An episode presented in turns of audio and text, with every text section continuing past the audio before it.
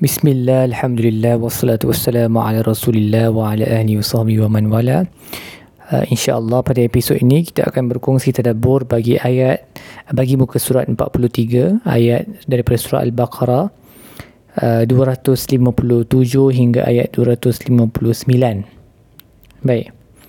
Ayat ini adalah antara ayat yang dibaca dalam wirid um, pagi dan petang. Allah waliyul ladhina amanu yukhrijuhum minal zulumati ila nur والذين كفروا أولياؤهم الطاغوت يخرجونهم من النور إلى الظلمات أولئك أصحاب النار هم فيها خالدون Allah adalah wali pelindung bagi orang beriman yang mengeluarkan mereka daripada kegelapan-kegelapan kepada cahaya dan orang kafir pula awliya mereka pelindung-pelindung mereka adalah tagut yang mengeluarkan mereka daripada cahaya kepada kegelapan mereka adalah eh, penduduk api neraka dan mereka akan kekal di dalamnya Baik. Ibnu Kathir berkata um, Allah men, um, menjadikan lafaz cahaya itu sebagai satu nur dan bukannya anwar. Nur tu satu. Manakala Allah menjamakkan lafaz kegelapan sebagai jamak lah tu zulumat dan bukan zulum. Kerana kebenaran al-haq satu sahaja. Manakala kufur ada banyak jenis dan semuanya adalah batil. Sebab itulah uh, cahaya adalah uh, satu nur dan kegelapan adalah banyak. Imam Al-Baghawi pun menerangkan maksud uh, wali. Wali bererti pembantu mereka uh, ataupun yang mencintai mereka ataupun yang um, menguruskan semua urusan mereka tidak mewakilkan mereka kepada orang lain hanya mewakilkan kan mereka kepada dirinya sendiri sahaja ataupun yang wali kepada hidayah mereka lah memberi menjaga hidayah mereka. So, semua ini terangkum dalam perkataan wali Imam Al-Sa'adi pula berkata um, apabila Allah mengeluarkan seseorang itu dari kegelapan, kekafiran dan maksiat dan kejahilan kepada um, nur uh, iman dan ketaatan dan ilmu maka ganjaran mereka untuk demikian adalah mereka akan diselamatkan daripada kegelapan di dalam kubur kegelapan pada hari kebangkitan dan hari kiamat dan mereka akan dipindahkan kepada na'im al-muqim uh, nikmat yang berpanjangan dan dan uh, kerehatan yang yang luas dan juga gembira kegembiraan di syurga.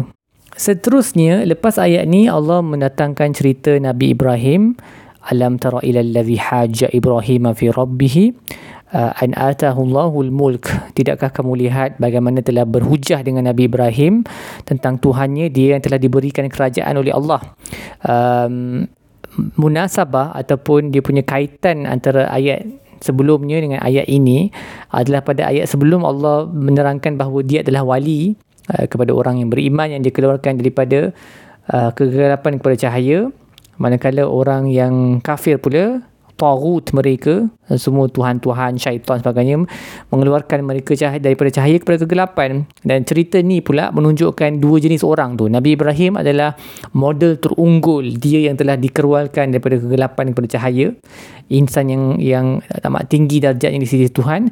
Dan opposite-nya adalah yang dalam kegelapan itulah uh, Raja Nimrod ataupun Nimruz uh, mengikut sebahagian sebutan uh, dan inilah raja yang telah uh, apa memasang api yang besar untuk dicampakkan Nabi Ibrahim ke dalamnya dan juga raja yang sama yang telah di, dimusnahkan oleh Allah askarnya bersama dengan dirinya dengan tentera nyamuk yang nyamuk telah masuk ke dalam telinganya ke dalam otaknya sehingga dia ketuk-ketuk kepalanya dan dia mati akhirnya. So uh, inilah raja tersebutlah raja Nimruz jadi um, Nabi Ibrahim berhujah dengan raja ni. Apabila apabila Nabi Ibrahim berhujah uh, tentang kematian dan kehidupan. Sebab Nabi Ibrahim berkata uh, iz qala ibrahim rabbi alladhi yuhyi wa yumiit qala ana uhyi wa umiit Nabi Ibrahim berkata Tuhanku yang menghidupkan yang mematikan. Raja ni kata aku pun boleh menghidupkan dan mematikan. Nabi Ibrahim membawa maksud hakikat hakikat perkara tersebut yang yang hakiki bukan yang majazi bukan yang metafora. Maksudnya Allah ialah yang memberi nyawa dan mengambil nyawa. Tapi raja ni pula dia cuba memandai dia gunakan uh, maksud majazi maksud metafora. So dia panggil seorang dua orang lelaki seorang seorang dia di apa disuruh untuk dibunuh seorang lagi dibiarkan untuk di uh, dihidup untuk hidup. Maka dia kata aku pun boleh buat. Jadi Nabi Ibrahim kata okey yang ni memang ni, ni memang main-main bunda raja ni. Kita tak boleh guna contoh ni kita guna contoh lain yang memang dia hanya ada maksud hakiki sahaja. Dia tak ada maksud yang majazi yang metafora.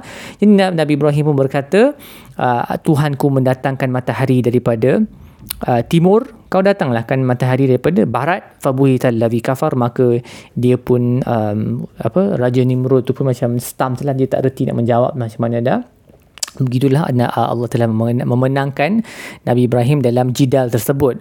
Ayat ini juga menjadi hujah uh, ataupun jadi dalil menurut ramai di kalangan ulama seperti Imam Al-Alusi dan juga Dr. Wahab Zulhaili dan banyak yang lain bahawa jidal ataupun munazarah, perbincangan, uh, penghujahan ini adalah sesuatu yang dibenarkan di dalam agama untuk menegakkan hujah-hujah agama tu.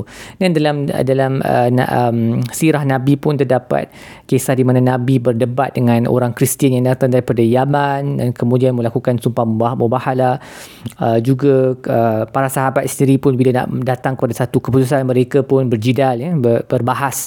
Tetapi dia mestilah dengan dengan dengan uh, kaedah dan cara yang baik iaitu untuk betul-betul mendapat kebenaran lah dan dengan uh, dan untuk bukan untuk menang semata-mata untuk ego diri sendiri dan juga dengan cara yang uh, tidak melampau seperti mana yang digariskan di dalam surah ayat lain uh, ud'u sabili ud'u ila sabili rabbika bil hikmah wal mau'izatil hasanah wajadilhum billati ahsan.